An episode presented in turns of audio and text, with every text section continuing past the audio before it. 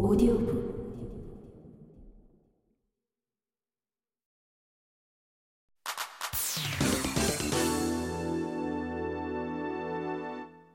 구두쇠 전략의 장단점 마지막으로 좀 더 근본적인 질문을 던져보자. 인지적 구두쇠는 나쁘기만 한 현상일까? 우리는 애초에 인지적 구두쇠가 어떤 점에서 긍정적 효과를 가져오는지 이미 이야기했다. 그것은 우리가 각종 문제에 대해 빠르고 값싼 응답, 다시 말해 최선의 응답보다는 일종의 적당히 좋은 응답을 내놓을 수 있게 해준다는 것이다. 그런데 사실 이게 다가 아니다. 특정 상황에서는 구두쇠적인 응답이 복잡한 응답, 즉, 두 번째 경로를 거친 응답보다 오히려 더 정확할 것으로 기대되는 경우도 있다.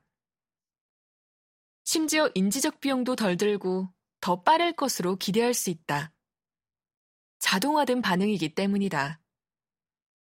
이런 상황에서 인지적 구두쇠는 두 마리 토끼, 즉, 경제성과 정확성을 모두 잡는 셈이다.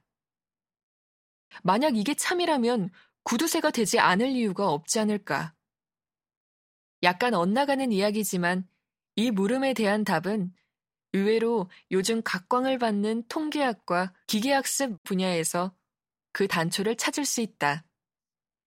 통계학자들이나 기계학습 과학자들은 이들을 여기서는 데이터 과학자라고 부르기로 하자. 현상을 수학적 모형을 통해 단순화하고 그것을 사용해 미래에 대해 예측을 한다.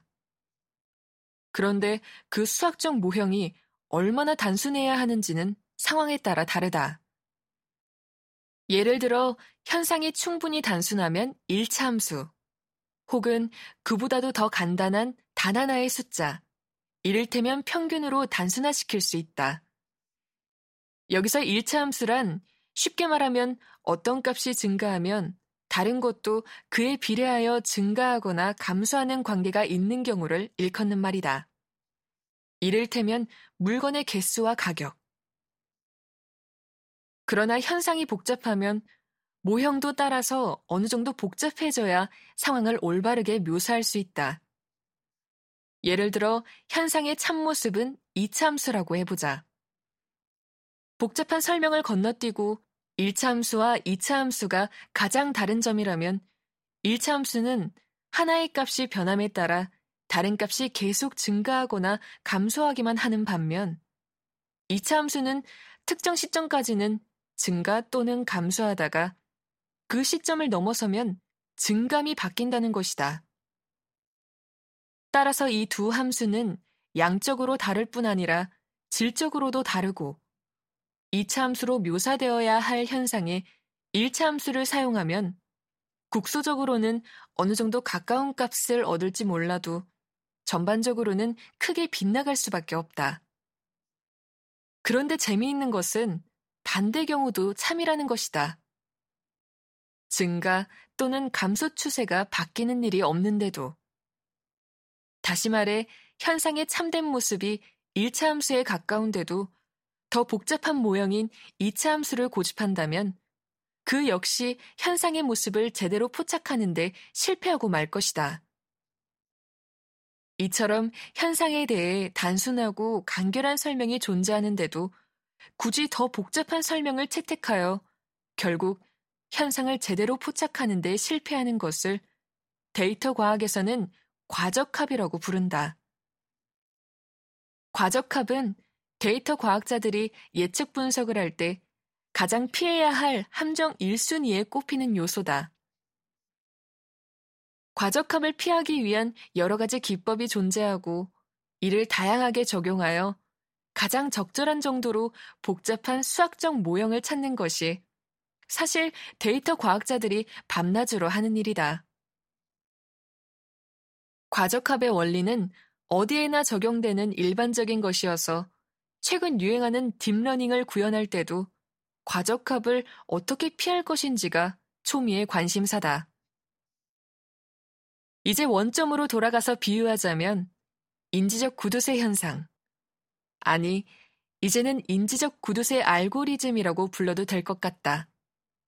이 현상은 세상에 대한 일종의 간단한 모형이다. 이것을 무턱대고 아무렇게나 사용하면 당연히 큰 낭패를 볼 것이다.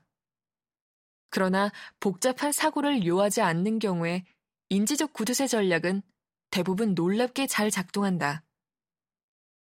이럴 때는 오히려 복잡하게 생각하는 것, 즉, 두 번째 경로를 거친 해법이 덜 정확할 수 있다는 것이다.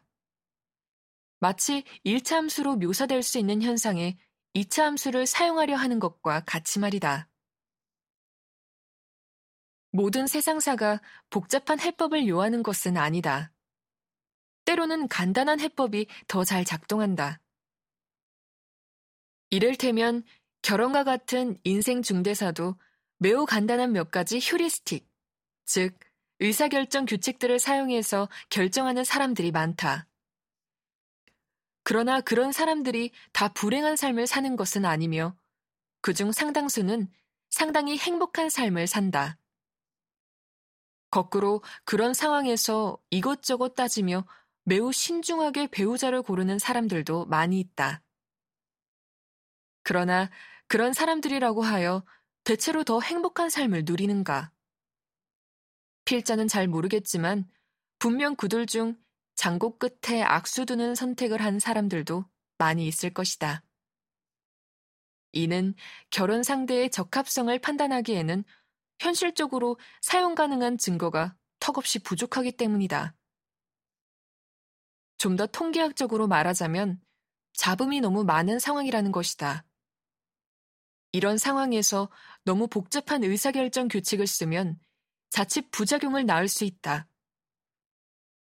지나치게 이것저것 재고 따지면 오히려 안 좋은 배우자를 만날 수도 있다는 것이다.